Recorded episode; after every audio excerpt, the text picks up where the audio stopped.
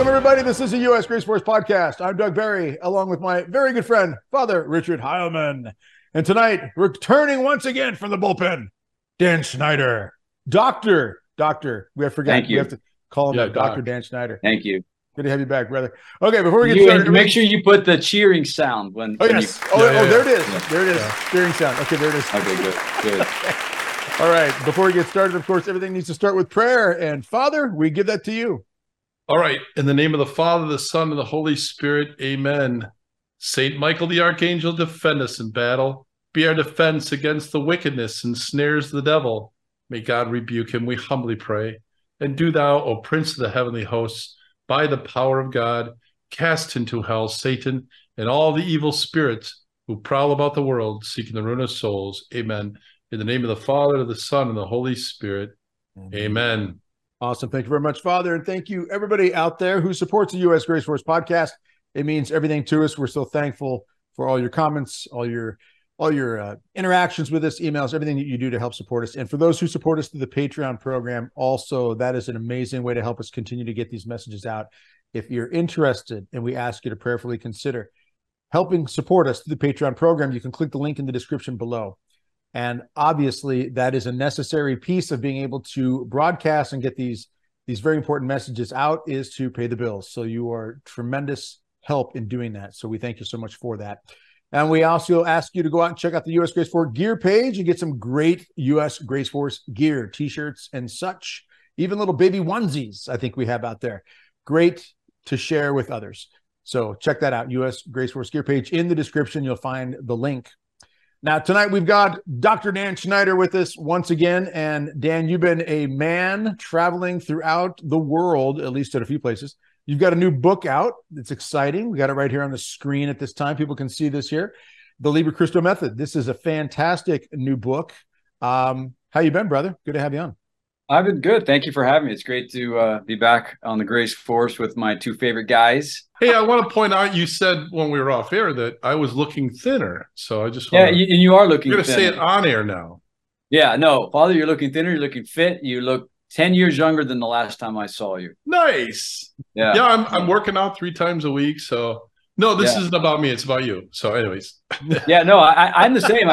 Doug shamed me when he was here. And so because when I was finished up my doctoral work, I just got out of exercise and COVID and all that. And so I finally trying to get back into shape. Nice. I don't enjoy it like I used to, but Doug has been in my gym. I've sent Doug some audios and text when I work out, and I think of Doug, and I need to get a picture of Doug in my weight room. And, you don't have one? I got one in mine. Yeah, of course. Stop. Come on. Yeah. But Doug, you know, you're right. Goal. Doug. It says little, underneath the picture. That little Doug is my goal. Doug is my goal. He's my hero. Yeah. But the little sacrifices, I used to train as a fighter. And I was, I trained to win a perishable crown, as St. Paul says. And now, even when I exercise, I do it to say, Lord, give me strength, give me health, not so I don't suffer, but so that I can live a long time to serve you and serve my family and do whatever you ask me to do. So now I've changed my perspective, and because I like working out about as much as most people my age, So, but we have to stay fit because we're living in crazy times. We're living in really radical times, and we have to stay physically, spiritually, mentally, emotionally, psychologically. Well, and Dan, that's exactly what drives me too. It's not about, my goodness, at this age, it's not about, just appearance and look. I mean, sure, it's fine to look healthy. Sure. The most important thing though is everything functioning well, I mean, on the inside, are we able to think clearly? Exercise helps you think clearly. It helps and the energy to do God's work, the energy to want to do God's work. Yeah, exactly. Yeah. Because the enemy is always going to try to beat you down into the mind, and sometimes when we're dealing with cases of diabolic affliction, it's like, what do you like to do? Before this became your center focus of trying to get this thing out of you, I used to love riding horses. Then go ride horses. I used to be really athletic. I love to lift weights. Then you need to lift weights. I like to bake cookies. Then bake cookies. The devil wants us to get so sucked into of the world in our minds, and we worried about politics and what's going on. I'm not saying I'm not concerned about the church and the world. I'm very concerned, but he wants us to have an unholy attachment to what's going on, and also to not engage the world physically. So I think an important part of living our Catholic faith is staying in shape, doing things with our bodies, and getting out from behind the screen, and going into nature and hunting and fishing and exercising, all those things. Yeah, absolutely. Somebody recently asked Father Ripperger, what does an exorcist do at the end of the day? You know, I mean, how do you blow off steam? And he says, well, what the devil wants us mostly to do is to keep thinking about him. And so it makes him most aggravated when we don't. And we, you know, I might have a cigar and a glass of bourbon with my brother priest and talk about what's going on in the world. Right. So, I mean, being human, we must not lose sight of the fact. Absolutely. That we are only temporary here, that we were made for heaven, that God has called us to heaven. And we're all just passing through here, and we do the very best we can in the process to get as many souls to come with us as we can. But we're just passing through. Yeah. Jesus told his apostles, come away and rest a while. Right. So we got to have that good balance and recharge the engine. Yeah. Hey, Dan, the title of tonight's show is Courage to Come in Conflict with the World. We came up with that title because you had a quote. Can you just kind of build up where that came from and what that's all about? Yeah. One of my friends sent me this quote last week. Was the feast day of the memorial of Saint Blessed Titus Brandsma, a Carmelite. There's two after the Feast of Lady Mount Carmel. There was just the Carmelite order showed off, you know, with all these bevy of saints, the martyrs of Compiègne, and then others, and now Titus Brandsma, who was killed in Auschwitz. He wrote the letter. He penned the letter that the Holland bishops read, that caused Edith Stein and the Nazis to double down on all Jewish converts to Christianity, and started taking away Catholics, Catholic priests in particular as well. He penned the letter that denounced Nazism, that just unleashed more. And here's what he said. This guy dies in Auschwitz. Okay, he who wants to win the world for Christ must have the courage to come in conflict with it. He who wants to win the world for Christ must have the courage to come in conflict. Amen. And we're losing that. We're afraid. We're afraid to upset, the people at the Washington or in the state capitol. We want to negotiate to get along. You know, I mean, you know, I think those days are over. I'm not saying that we just look for a fight, but what we have, that if you want to win the world for Christ, you have to come in conflict with it. Dan, I'm curious. You were just recently in conflict over in Germany, I think, and you were talking about your book. You were on a tour over there doing some work. Can you talk a little bit about your trip to Germany, what you were doing there, how it relates to your book? Actually, let's make mention of that book again. Get up on the screen here again so everybody can see this. This is fantastic. You've got it's a book about the Flammenwerfer, if I'm not mistaken. It is. The subtitle in Germany is "Get the Flammenwerfer," which means go get me the flamethrower. So I sent you that as well, Doug, because I could sense that you needed the flamethrower the other day. So I said, all right, I'll get this for Doug. One of my Army buddies sent me that. It was a funny picture. Dan texted me of a German soldier just saying, you know, Fritz, get the Flammenwerfer. And, you know, it's a German flamethrower. But in a spiritual battle, we need the Flammenwerfer once in a while. There's a weapon for everything. There's and just as we have in physical combat, there was a weapon and a tool for everything. There's a weapon and tool for everything in spiritual combat. So, but yeah, go ahead. Sorry, Father. I get a kick out of the name Flammenwerfer. Yeah, and it's hard to take it seriously, but because it sounds kind of funny. You're on the receiving end of it. It's not too hard to take it seriously. No. You don't want to be on the business end of that thing. Yeah. It's not good. But it's the idea that you've got to pull out the artillery sometimes when it comes to certain areas of battle and the spiritual battle right now. I mean, we are in, I think we've all talked about this before the show started, and we all just from the different areas we're all working in. This is really an historic and, I mean, ultimate trial that we're in right now in the world of the church, and your book this amazing book on dealing with the Liber Christo method is about dealing with the battle. But you were over in Germany, Dan. What I mean, yeah, it was great to see Catholic Germany, faithful Catholic Germans or German Catholics over there that are just like us, fighting a good fight. They're heavily outnumbered. You know, my advice to them was the command "Broken Arrow." If you remember from "We Were Soldiers Once and Young," when Colonel Moore, played by Mel Gibson, calls "Broken Arrow," that means the enemy is danger close, and he called an airstrike right on his perimeter. And lost some of his own in that battle as well. So the enemy's danger close, if not well inside the wire over there. But I was staying at a place called the Maria Trost House. This used to be a Carmelite, I mean, just a religious sister's convent. And across the street is the Buron Abbey. And the Buron Abbey is where the original Saint Benedict medal was struck. And so we stayed there, and St. Teresa Benedicta took the name Benedicta because she came here she went there 5 years and discerned her vocation to Carmel, almost became Benedictine, took the name Benedicta because of the influence of this abbey there. And I actually sat in the pew where she sat. And you know me, Doug, I'm not that emotional. You and I don't sit around and like tell stories and cry. I sat in the pew where one of the old monks who, I mean, has been there a long, long time, said, yeah, that's where she used to sit. I sat in this pew and it broke me up to sit and see, sit in the stream of this martyr and this beautiful monastery. I had Vespers. I prayed Vespers at the tomb of Saint Boniface on the Feast of St. Benedict. There's a rich tradition there that's being abandoned.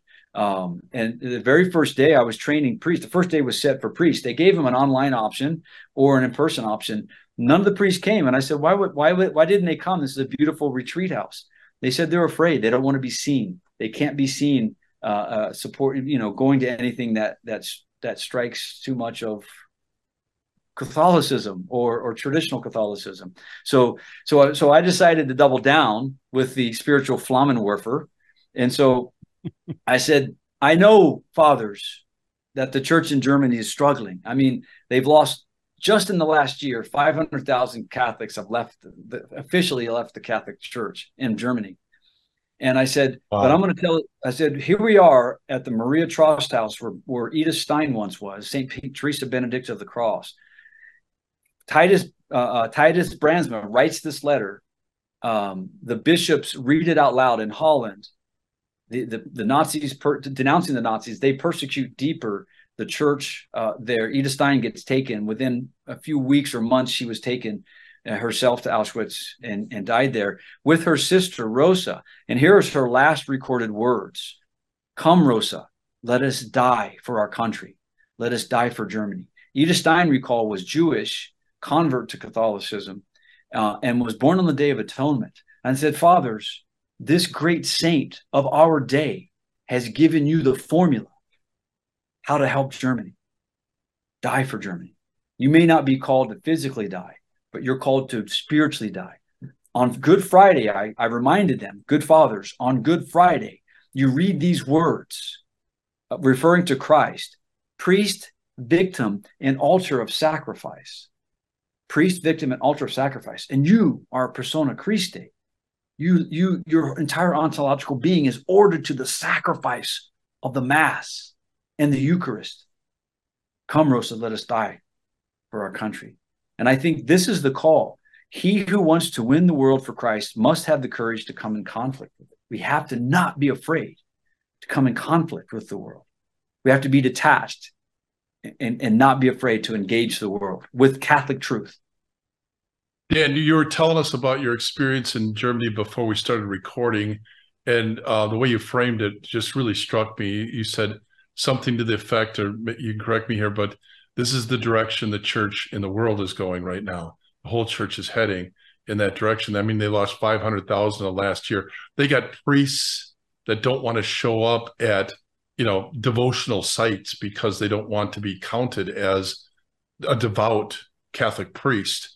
I mean, we are close to that right now. I mean, it's the devout Catholics, isn't it, that are getting persecuted right now, and the devout priests who are getting canceled and for speaking up, you know, having the courage to be in conflict with the world. They're getting canceled for that over here, and over in Germany, they don't even want to be seen at these sites of devotion. Can you fill that in? What you meant, you know, this is the direction. What we're seeing in Germany right now is the direction the church is heading right now.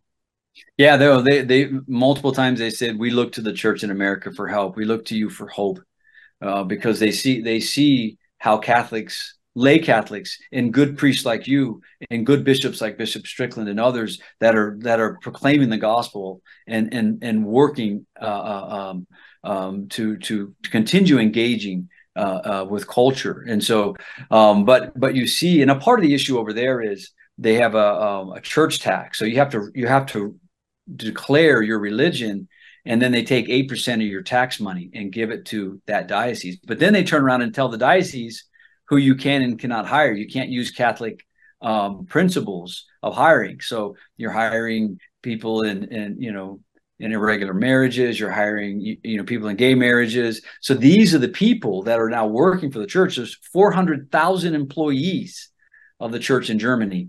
500,000 Germans actually go to Mass on Sunday. And if you want the sacraments, then the government, then you have to take. If you can't fight back.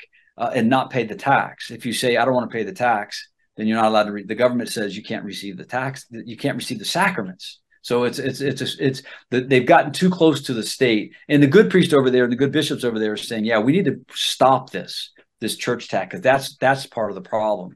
But going back even further, if you, again, I'm just giving the Cab Scout view of this, the modernism, which militates against the deposit of faith, modernism began to attack Scripture 100 years ago in Germany, and I use this topic. I mean, I use this fill in the blank question in German. I use it here all the time at parishes. This is what modernism sounds like when it's applied to Scripture.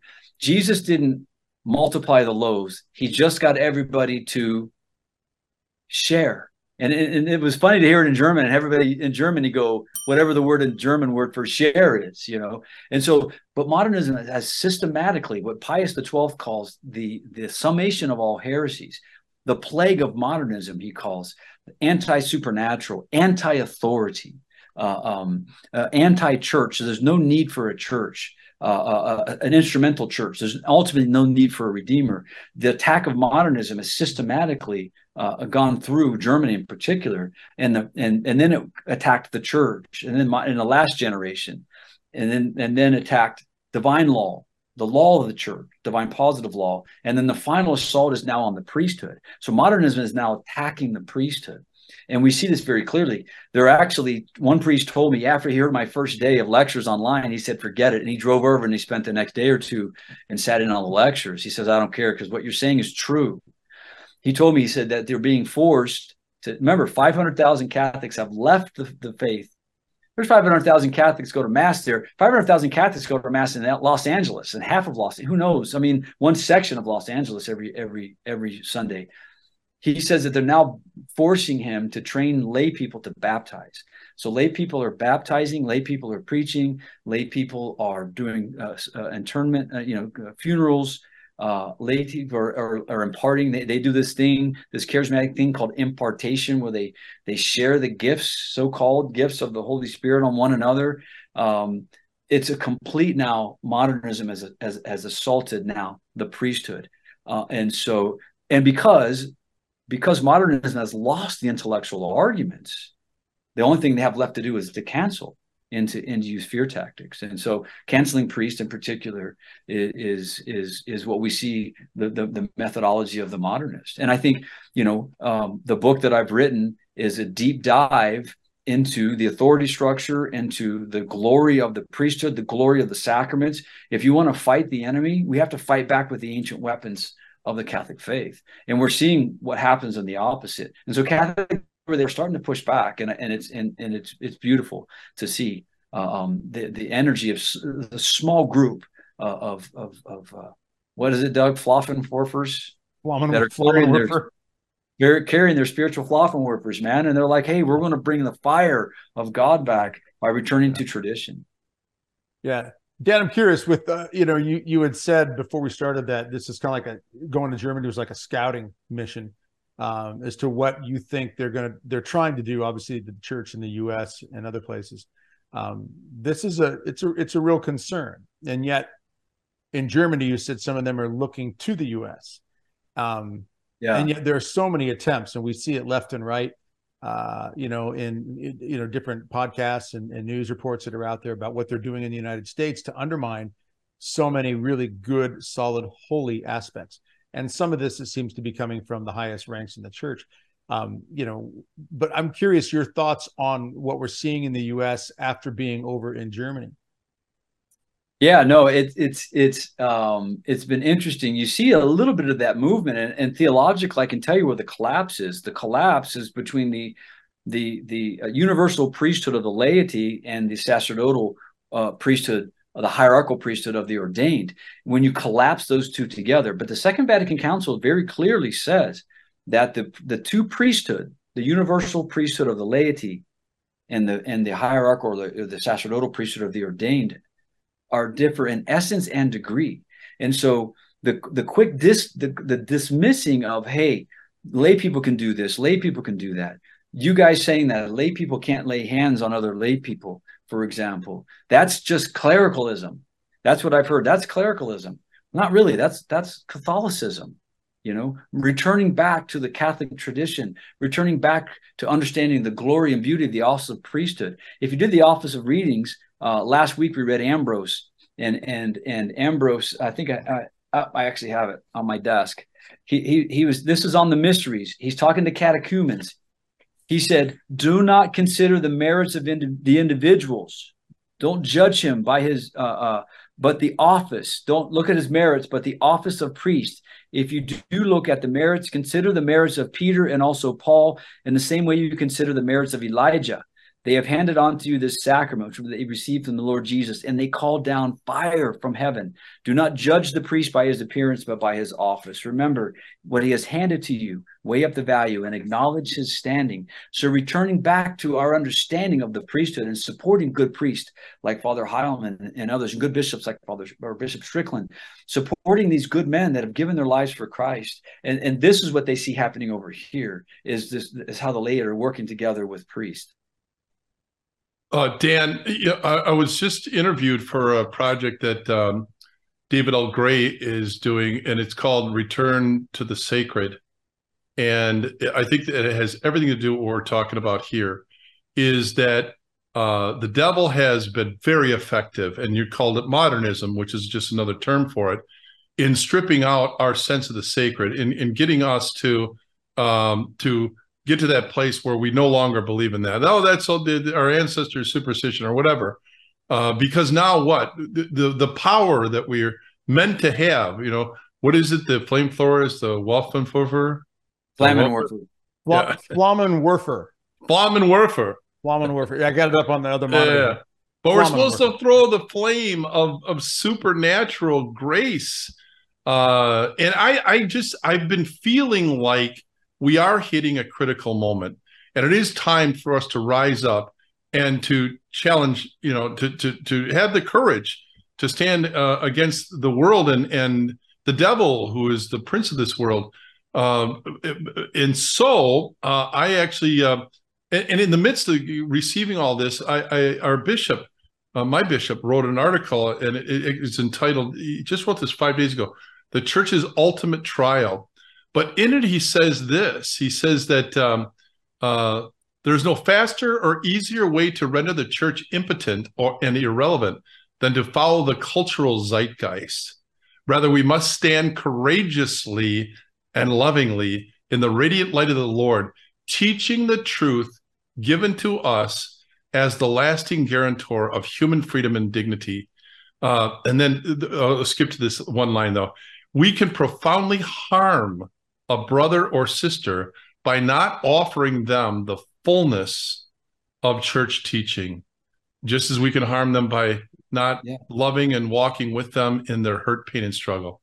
I had a friend. I love that. I had a friend email me after he saw that article, and he says, I think your bishop's going to be in trouble. And what he meant by that is what we just got done talking about, the priests that won't show up at these devotional sites. Priests are getting canceled. You know, so there's this fear right now. Where's the courage to stand up, to stand in conflict with the world? Where is that anymore? And so all of this together, I actually said, I received this from the Holy Spirit, I believe, but I think today we're recording on the Feast of St. Ignatius of Loyola. And he had a prayer that I actually put into business cards starting about 3 years ago. And I put it on the side of the penitent in the confessional in a little container. And sometimes I'd offer it as a penance, but the prayer is called the Prayer of Surrender. We'll show that to you right now. I took a picture of, I ended up making 500 of these cards. And at my masses this weekend, I handed them out and I went through the whole 500. I'm going to print some more. But what does it say there? Your love and your grace, that's enough for me. We got to get to that point, I think. That's what modernism, that's what, the progressive, if you will, Catholics, and I'm pointing a finger right now at the spiritual leaders of our time, just as Jesus called the spiritual leaders of his time snakes and brood of vipers. You are stripping our people of a sense of the sacred, and you're leaving them vulnerable and exposed on the battlefield. And we got to get back. I've come to understand that the totality of my priesthood can be summed up in getting people to tear through the veil and walk into the divine life. And so I asked everybody, I said, I'm starting today and I'm fasting as we speak. I went to confession, I'm fasting, and whatever the Holy Spirit's going to call me to do. And I said the same thing to them. Pray this prayer daily with me. Would you please? Pray this prayer of surrender daily with you, because it asks you, do you really love him? Do you love him enough not to compromise what the church teaches and to compromise with the world? Do you love him enough to believe in the supernatural power of God, a real power that brings miracles, that defeats Satan? Do you believe in that? That last line, take it all, Lord. All I want is to love you. I want to get as close as I possibly can. And I told him, one of my favorite prayers is, keep me as the apple of your eye. That just means you get so close to a person, you can see a reflection in their eye. And I said, that's where we need to get. That's the first place we need to get if we are ever going to have the courage to stand up against the world and the prince of this world. Can you comment on that? Dan? No, I think your bishop is spot on. I'm going to have to go online and get a copy of it and read it, because returning to the sense of sacred, not denying the church and the world, the fullness of the teachings of the Catholic Church, what we call the deposit of faith, the depositum fidei, this what was handed down from Christ to the apostles. St. Irenaeus in the 2nd century, a tradent, one generation removed from the Apostle John, he spoke of what he called the unbending rule, or the rule of faith. Is this consistent with the teachings that Christ taught and handed down to the apostles and their successors? Right. The rule was a guide for reading scripture, but also a guide for holiness. So we have good theology. We have DDT, devil defeating theology, but it's to guide us to holiness. And so how do we know that? We keep ourselves bound to the positive faith, to what Christ handed down. And what's going on, in Germany, and not all of them, there's good bishops over there, and I've met with several of them. They're really good men, and there's good priests over there. They're just outnumbered, and they're breaking from tradition and breaking from the deposit of faith. Here's a quote that I like, that I was looking at, and I thought when you were reading what your bishop said. This is Venerable Sheen, Fulton Sheen. Live your lives in the full conscience of this hour of testing and rally close to Christ. So, the Rangers, the Army, I use the Rangers, the Army Rangers, and Roger's rule for Army Rangers. which they still use this rule book today as kind of the guidebook for, that brought some narrative cohesiveness, because basically we're in a guerrilla warfare, and the Army Rangers are guerrilla warriors. They're guerrilla warfare fighters. And when we would walk and you'd be on patrol, the point man would, you're all working quietly, of course. He would spin his hand and he would point to something. It could be a noticeable tree that stuck out. It could be a big, huge rock or something. And that was called a rally point. So if you take enemy contact and you get dispersed and you get separated, you go back to the rally point. And this is what Fulton Sheen says. Live your lives in the full conscience of this hour of testing and rally close to Christ. We have to rally back to Christ, back to that. This is what I think your bishop is saying. And I think we need to do that. We need to rally around our priest, rally around the church, and ultimately rally around Jesus Christ in this time of testing. Yeah, and I'm curious, when you talk about, I mean, the title, Courage to Come in Conflict, and in conflict with the world, this is an area I know a lot of people are struggling with. You know, we're all running into it when we see others, talk with others, and it's easy for any of us to struggle with hope and courage and hope. I mean, yeah. And I'm in Tyler. I'm in the diocese where Bishop Strickland is now going through this investigation. And, you know, the things that are being said, I'm not going to talk about right now, but the things that are being said about what the outcome might be, we're supposed to hear, you know, within the next month and a half or so, give or take. But it's very disheartening. A lot of people moved to Tyler from California, New York, other parts of the country, specifically because they really had confidence in this bishop. Now, the investigation, I won't get into details, things that are being heard, and it's really not our place to discuss a lot of hearsay stuff. But in general, it looks like this just is a really unfair, probably, situation in general. A lot of people are struggling with hope. Yeah. Hope, courage. You know, can you talk to that a little bit? I mean, obviously, there's the spiritual, theological aspect of it, but there's also the human nature part of it. You're a former soldier. You have been in combat situations, attack, helicopter pilot, and you know what that's like, and you've seen scenarios that really require courage and hope, both on a very natural level, just human nature, and also in the spiritual realm because of the work, especially that you do now. Can you talk about that real deep need for hope and courage, especially when things look really bleak on a number of levels? And really, we know that God is in charge, but hearing that, when we say God is in charge, he gives us free will. But hearing that doesn't take away necessarily the concerns as we see things continue to unravel. So what do you say about hope and courage, and even how it may relate to what you've written in your book? Yeah, I think if we can do anything, we need to give a message of hope to the church. And I can tell you, as coming back now twice, 2 years in a row going to Germany, they've already invited me back. For whatever reason, they look to us for hope, and hope is so important, and we need to foster that. And how do you do that? As Jesus says, in the world you have trouble, but be of good cheer, I have overcome the world. Developing the virtue of hope, confessing sins against hope, guarding that hope like precious cargo. I think the key for me is detachment. When I was in combat, you have to be detached. You have to have a cool detachment when you're flying, or when you're engaging the enemy in various levels of combat. You have to have a certain amount of healthy detachment. You're not unaware. Your head's on a swivel. You realize you're in a dangerous place, but you have to have a detachment, so you can make good, sound decisions.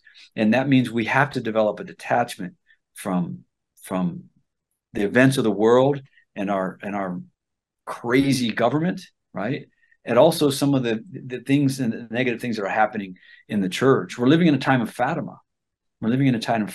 You know, and even possibly the chastisements of Fatima, predictions of Fatima. So we have, but to survive this and to garner our hope, we have to really, really develop detachment, trusting the Lord, like Mordecai told Esther, you were born in such a time as this. God gave each of us, he chose for us, for you and me, Doug, and Father Ripperger, and all of our group, and all the good soldiers for Christ out there.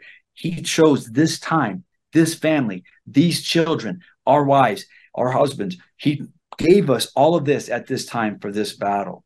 We were born for such a time as this. So we have to live with that courage, with the courage and the hope that God is going to see us through. We got to be detached. That doesn't mean we don't care.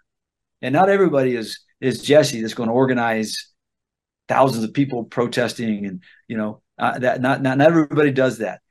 So we're going to engage the world and evil with, as Father's Bishop has says, with the fullness of the Catholic faith, and we have to do that in a detached way.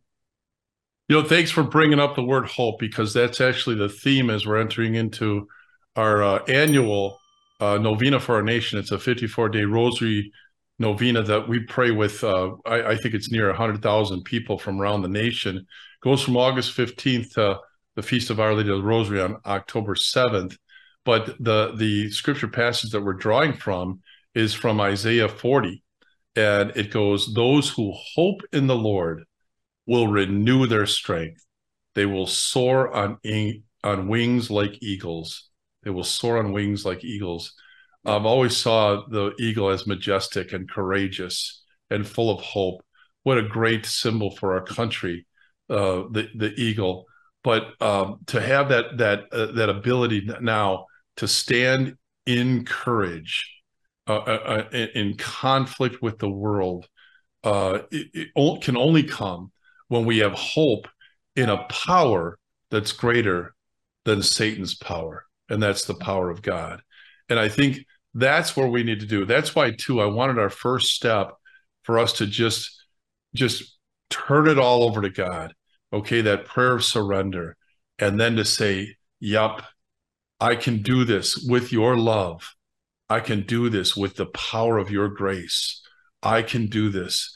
And I think that's what we need to, that needs to be like a mantra for us going forward, because right now, the devil's winning. We know that, and it would be so easy for us to fall into despair. But if we can get to that place, okay, your supernatural grace, it's all I want. And so if I have a mortal sin, get to confession right away. And even if I have a bunch of little sins, you know, you're sin sick, you know, get to confession, and believe in that power, that grace that that's so necessary in our times. So I'm encouraging everybody to please join us this year. I don't know. I bet you there's a lot of people out there. I bet you guys too are just saying, we are at a crisis moment. We're at a watershed moment. I mean, we got the synod on synodality coming up, and I don't know. I know what I know, but it just seems like they're packing it with progressives to grow in this. And Bishop Hine used it in his article, in this apostasy of our time. Apostasy just means break from, you know, and you're just doing it your own way instead of God's way. Even if it's a little bit or a lot or whatever, whatever we're doing, we need to be all the way at the foot of the cross. We need to be with God all the way at the foot of the cross. That's going to give us hope, that's going to bring us courage, and that's going to help us to rise up. One of the things that you said, Dan, and if you can comment, please, for me, but you talked about the priests in Germany, I think, was in the context, but you said this: they are good men, they are just outnumbered. Yeah. Don't we feel that way sometimes?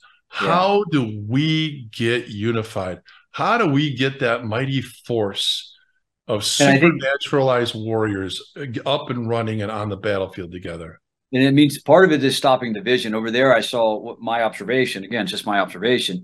You've got traditional Catholics, and then you've got the very progressive Catholics that are into all of this complete undermining of the deposit of faith. And then you've got the faithful, you know, just conservative Catholics that are faithful Catholics. There's not a whole lot of Latin Mass over there, but they don't communicate. They don't work together. I prefer the Latin Mass, but I go to the regular Mass too. You know, I can bridge, and most of my friends are the same way. You're the same way, Father. They've got to overlap shields. They've got to work together, yes, and battle together. This is why the Romans were so effective in war. They would go against barbarian armies that would outnumber them 2-1, 3-1. but their order and their teamwork and their discipline made them effective. Remember, it was a French general that I quoted this to Doug. It's not the big armies that win battles. It's the good ones, you know? So we got to be, what is good armies and the church militant? That those are holy people that are pursuing holiness. I gave a retreat, some teachings to some religious sisters of Our Lady of Sorrows in Louisiana, and their foundress is a blessed Anna Renzi, an good Italian sister, and she had a phrase, and I use this throughout as the theme. She says this: look for the Alleluia beyond the cross. Look for the Alleluia beyond the cross. That is what hope is. Back on Saint Ignatius, this is his feast day, probably rolling over in his grave, looking at the modern. Many of the modern Jesuits, but there's some good Jesuits out there too. They're just outnumbered. Here's another. I think this is, correct me if I'm wrong, Father, I think this is from Ignatius. Pray as if everything depended upon you, and work as if everything depended upon God. Right. And we reverse that. If you ask 10 Catholics, you'll get 10, most of them will say, pray as if everything depended upon God, and work if it depended upon you. And that's what we do. We go to God and we say, Lord, look at all these problems. Then you got the work in the world and you worry. We have to go to God as if it all depended upon us. And then we go to work trusting that he will take care of it. This is hope. This is the Benedictine ora et labora, pray and work. That's the twofold work of the Benedictine soldier in the world, Catholic soldier that's out into the new crusader that's in the world, pray and work. Dan, your book, if you could talk a little bit more about that, it just came out in June, so it's been out about a month now. And this stems from the Liber Christo method that you know, Father Ripperger and the other, was a Douloran priest, I think, put together. Can you talk a bit about this book, why it would be good for the average person to get, how should one look at it? Right now it's showing on Amazon that it's out of stock, but they can get it through TAN Books. So I encourage people to go out to TAN Books. We'll put the link in the description. And get this book. But can you talk? Actually, it says the imitation leather. It's 100% authentic imitation leather. Exactly. And it will withstand the Flammenwerfer. It will withstand the Flammenwerfer, and I will, you know, and if I hope nobody takes the Flammenwerfer to it. I hope it's theology and not worthy of the burn pit. But if you can judge a book by its cover. Boy, Tam put out a beautiful book. It's a good-looking book, yes. It is awesome. Beautiful. There is a Kindle version for people who want to get Kindle. That is available through Amazon, obviously, because Kindle just does that. You can just do that anytime. It's a download. Yeah, I know. Here's me. I'm the author. I'm like, I didn't say you could do that, but I guess they do everything without my, you know, they just do it. You know, I just turn it over and, You thought it was your book. Yeah. I know. Not anymore. Actually, honestly, I want to give a message from my sponsor.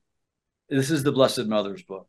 Nice. And she is the force multiplier. In combat, you have tactics and strategies. This is a strategic book to give us. A tactical book. It's a tactical field manual. I'm working on the second book, a complementary book to it. That's going to be the more strategic. What, you know, exorcism in the New Testament. What lessons can we learn? How is this ancient enemy laying out the battlefield?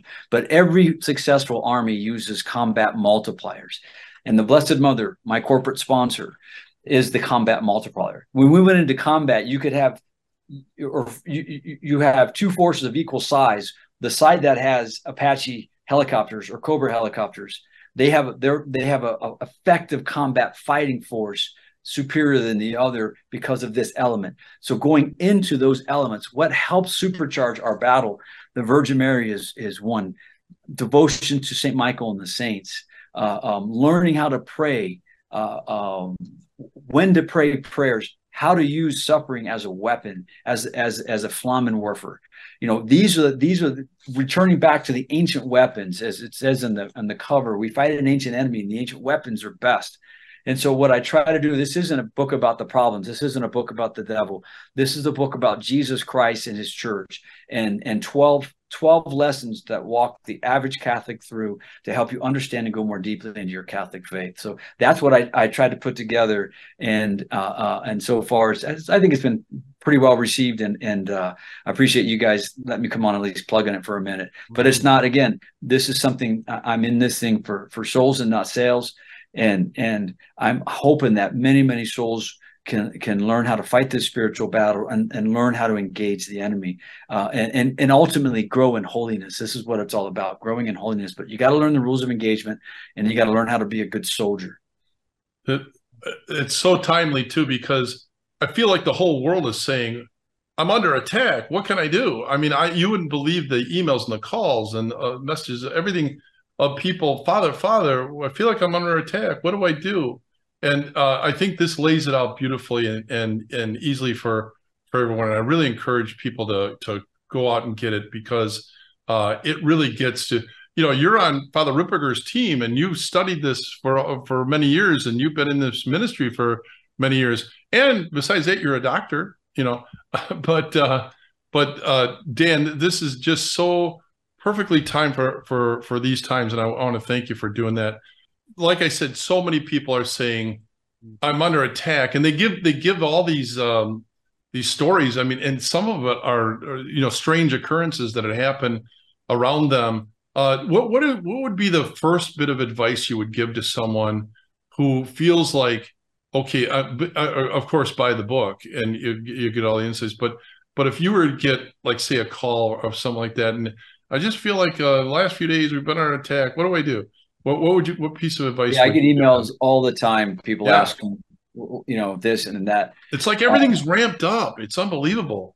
It really is. It's really ramped up, and you can just hear the rounds whistling by. I mean, if you have any sort of, everybody, even non-plugged in Catholics, low information Catholics, the average.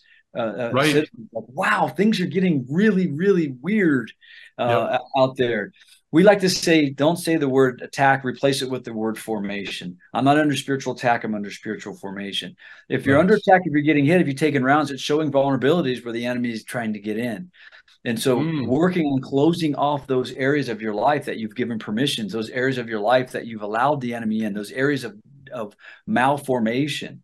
And learning to grow in holiness of thought, word, and deed. Part of that is returning to a life of prayer, ordering your life to prayer. So it isn't about spiritual warfare. It isn't this magic. If I knew this prayer and that prayer, learn the rules of engagement, engage. But ultimately, spiritual warfare is a grind. It's spade work. It's grinding it out. It's slow moving battle. It's trench warfare in many ways. And so dig in. The demon responds to the imposition of order as much as to the prayers themselves. So first thing to do is to start praying, having a developed prayer life, even just starting with vocal prayer, developing and with that, starting to develop mental prayer, Lectio Divina, meaning holy reading of sacred scripture, meditation, starting to learn to use the imagination in prayer to get custody of your interior life, your mind. Because when you start getting the temptations or spiritual attack, you can start to see them for what they are. And you won't fall into the temptation to despair, to give up hope, to think, what's going on? You keep focused on Christ. He is our rally point. The church is saying this. Focus on Christ and the cross of Christ, and start to remove all the obstacles of grace that are blocking the flow, of grace in union with Christ. That's all I'm trying to do in this book, is to teach Catholics how to do that.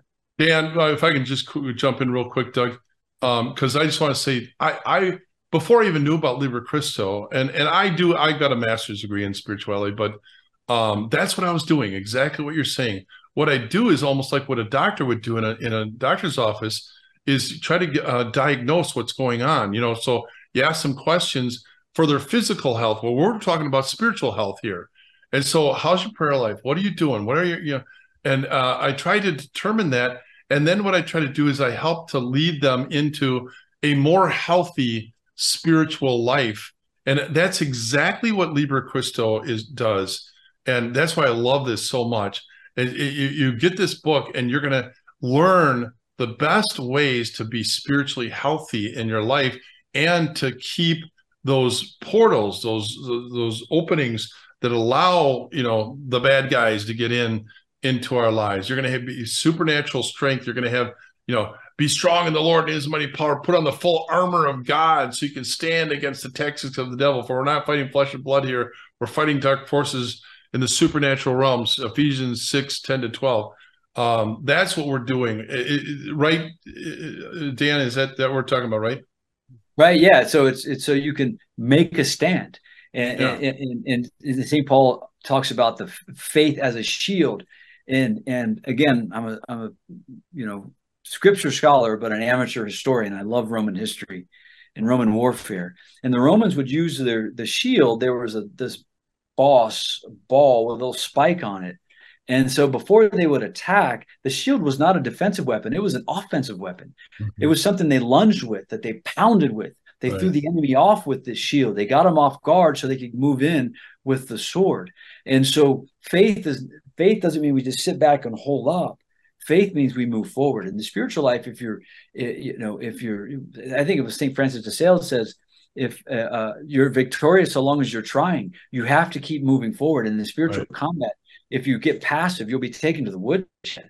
Just like in any kind of martial arts or combat sports or boxing, you can't be passive. You got to move. You can't play negative. You can't play safe. You have to keep moving forward prudently, knowing the rules of engagement and tapping in to the full armor of God, which includes the full living tradition of the Roman Catholic Church. You know, the saints, the Virgin Mary, the Rosary. All these old devotions that were dismissed for a generation, bring those back. Yeah, I know when we were talking about coming up with a title for this, we spent a fair amount of time kicking a lot of different ideas around. One of the ideas that came up was aside from the one that I always like to throw out, that comets are coming soon. We just can't work that into a good title ever. You are my little sunshine, Doug. That led me to say the title should be Gloom, Despair, and Agony on Me, Deep Dark Depression, Excessive Misery. Right? It just didn't fit in that white box. But is that like why Doug Barry should be on Hee Haw? Yes. Okay. All right. Anyway, what I was going to say was we had talked about the idea you had mentioned about you cannot be passive. And you just described that, but you can't be passive in this. And, and it's kind of funny. I know, Father, you joke around about that little theme song for me there, but there are a lot of people that are feeling that. And in the midst of feeling that way, again, as a former, cavalry scout, and knowing a lot of guys that, vets and such who have been in combat like yourself, what is it like? And how that can relate to anyone out there who's feeling that kind of, things are miserable, things are tough. We talked about hope earlier in detachment, but now talk about specifically when you feel like you're getting pummeled by Mike Tyson, and you got to continue to be not passive. You've got to be proactive. You've got to be engaging. You've got to be leaning in. You got to be on the front balls of your feet, not the heels of your feet. Exactly. Describe that a bit, because I know the audience right now, there's got to be people out there that are just thinking, you know what? Out of the blue, my kid tells me he left the Catholic faith. Out of the blue, my kid tells me that he's transgender. Out of the blue, I just feel like I'm getting beat to a pulp here. And I think you also said before we started recording that there are cases now that what took 6 weeks, 5 months, 6 months, is now taking 2 years for liberation. And in some cases, some people are having a very hard time finding any liberation from the diabolical at all, because things are just, like you were saying earlier, Father, people just feel like they're just getting emails from them. I'm under attack. I'm under attack. What do I do? You talk about, again, front ball of the feet. We're moving forward. Even when Mike Tyson is just coming in like a beast, how do we continue to have that non-passive attitude? Yeah, yeah. Just naturally thinking. It's tough to swallow. Yeah. I in the book, I addressed this briefly in the book. I quoted the famous Marine Chesty Puller. Yeah, he's good. he said, he was asked to give a situation report. He said, our situation, we're surrounded. That simplifies the problem. He said, no matter which means that no matter what direction we shoot, we hit one of them, you know? So we're surrounded. It simplifies the problem.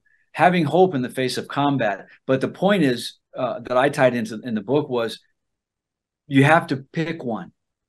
You have to pick a target and shoot at it. You can't just shoot into the willy-nilly into the crowd.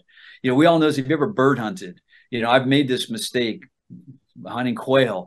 You somehow the dog flushes the covey. They go into the air. There's this rush of adrenaline. You pull up your shotgun and you think, there's so many of them, I know I'll hit one. And then you shoot and you don't, and they fly off, and the dog gives you that look like, you idiot, you got to do your job so I can do my job. You know, you can't shoot into the group. You got to be specific. And so part of combat is being specific in prayer. For me, it's working specifically on one vice at a time. This is very Ignatian as well. Pick one you're working on. If it's anger, if it's a lack of hope, you know, work on it in confession. When you do your daily examination of conscience at night, how did I do vis-a-vis this particular vice that I'm trying to work on? Get it mastered, or at least quasi-mastered, and move on. You got to keep working on holiness of thought, word, and deed. This gives you something to sink your teeth into. But you got to understand too that rebellion visits every family right now. That we're seeing this in the church, so we have to dig down and really dig down in prayer and our witness and example to our family members. Well, and I think if I can throw this also just a quick follow up, I think that, you know, the fact that, you know, and you both said this, and I don't get a lot of emails. I get some, but Father, you being a priest, obviously, and Dan, because of the line of work that you're in, specifically dealing with cases and helping people discern and help with Father Ripperger and all, you're getting many of those emails. And I just think that it's important for the audience to know that you're not alone. If you're feeling this and you're feeling your family's falling apart, or you're feeling something's going wrong, your kid has left the faith, your spouse is struggling with the faith or has left the faith, or something unbelievably what has happened in your life, you're not alone. This is going on. And both of you, I think, can speak to that, that this is going on for a lot of people. I remember Father Ripperger saying that, this was months ago on a podcast we had him, and he said that good Catholics, those that are going to mass faithfully and they're praying the rosary, they're getting their devotions in, they're going to confession frequently, they're really trying. They're not nominal. They're not minimalist. And they're feeling attacks in ways that are similar to people that are dabbling with the occult even. And Father said, I remember saying, are these like just interior spiritual attacks, or are they things like, you know, the lights are going off and things are flying around the house? And his answer to that question was, yes. So basically, yeah, it's on all levels in some way, shape, or form. So could both of you speak to that hope? Because I agree with what you said earlier, Father, about the need for us to address the hope issue. If someone out there is listening or watching and they're thinking, man, my family's just this, or my kid this, or my faith this, you're not alone, because this is happening on a lot of levels. Not that that makes it easier for you, but at least it gives you the confidence that you're not being singled out necessarily. This is just, there's just a ramping up of these issues, but we do have, I like what you say, Dan, the ancient weapons.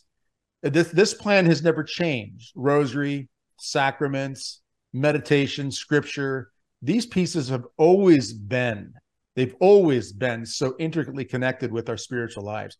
Can you both address that? Father, you first, about this, the hope that they're not alone and that these pieces, these ancient weapons, need to be embraced?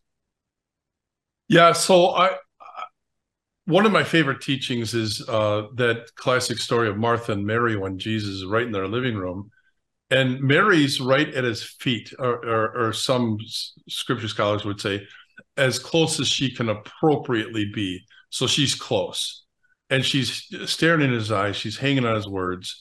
She's well connected, okay? And that's actually, Jesus calls that the one thing necessary, or in Latin, the unum necessarium. To me, it's all about staying well connected. And obviously, too, if we're going to get into apostasy, which is basically compromising the truth in any way and and giving into the world, that's a place that's separated, okay, or breaks with our Lord. And then we're out in that vulnerable, dangerous area where we can be easily manipulated by the devil. Then we got to get well connected. And again, that's why too, this particular day that we're recording on Feast of St. Ignatius, I just felt so compelled to get everybody at the feet of Jesus, to get to that one place, that one thing necessary. That's where hope comes. Because when you're there, okay, remember he turned to Martha and said, Martha, Martha, you're anxious and upset about many things. When we're separated from our Lord in any way, shape, or form, and I've been talking, they'll get to confession often. Those little sins start to pull us away from our Lord. You know, we're not spiritually dead. Okay, mortal sin will do that, but we are sin sick. Okay, we're not healthy. We and so get strengthened once again by that amazing sacrament of mercy, the sacrament of confession, and get to the feet of Jesus. And that's the place then that hope enters it, but not just hope, all the fruit of the Holy Spirit, love, joy, peace, patience, kindness. We get filled with that fire, and the fruit of the Holy Spirit just starts to blossom in our lives. And of course, then we have hope because we understand God is greater than any demon that could ever try to find a way to manipulate us. Dan, what do you think? Yeah, I think, Father, you're spot on. I don't think I can, I don't know what to say. That is perfectly well said. The only thing that I would add to it would be working on constancy in seeing through the struggles that we're under right now. This is just part of soldiering, you know. Father, you probably remember, you probably confirmed certain back in the day if you did confirmations, back when they would slap you, you know, the bishop would slap you. Right. You know, this is it, you know. Guys, man up. Girls, put on your big girl panties. You know what I mean? Man up. It's time to toughen up. You're in a spiritual combat. When I went through the airborne paratrooper training years and years and years ago, the commander at the time was a guy named, they called him Charlie Mike. He wrote a book called Charlie Mike, Lieutenant Colonel Scott. And he gave this famous speech. And the motto of the airborne is all the way. And so they would ask how far, and the answer is all the way. And here's how he explained it. If you put a bunch of soldiers together and you're going to do a 3-mile run, they'll accomplish it because they know what the goal and the objective is. They're going to go 3 miles and they quit. But if you don't tell them up front how far you're going, then they get discouraged if they think it's 3 miles, if they think it's 4 miles, if they think it's – and then they quit. Like a fighter will – if I think I can knock this guy down and knock him out in 3 rounds and he survives, you see the fight quickly change because I put everything in for this 3 rounds.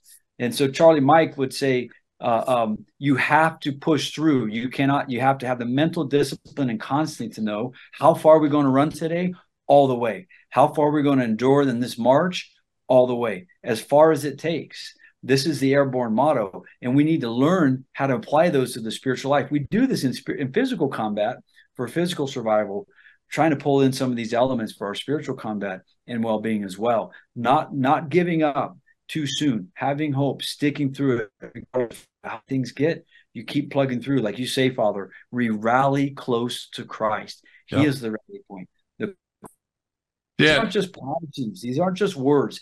These are real. These are realities that Christians have known and defended with their lives from the beginning.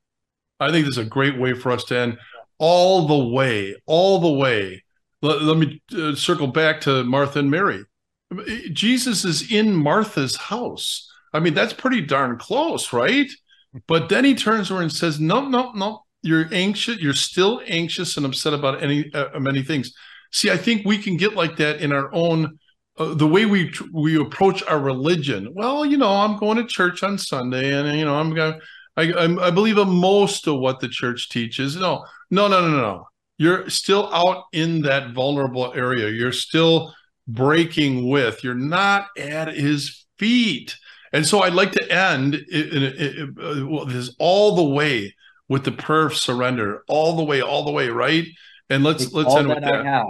Yeah. So I'll pray that right now. In the name of the Father, the Son, and the Holy Spirit. Amen. Take, Lord, and receive all my liberty, my memory, my understanding, and my entire will, all I have and call my own. You have given all to me. To you, Lord, I return it. Everything is yours. Do with it what you will. Give me only your love and your grace. That is enough for me. In the name of the Father, and of the Son, and of the Holy Spirit. Amen. Amen. Daniel, thank you. Thank you, Father. Doug, have you. Always a pleasure.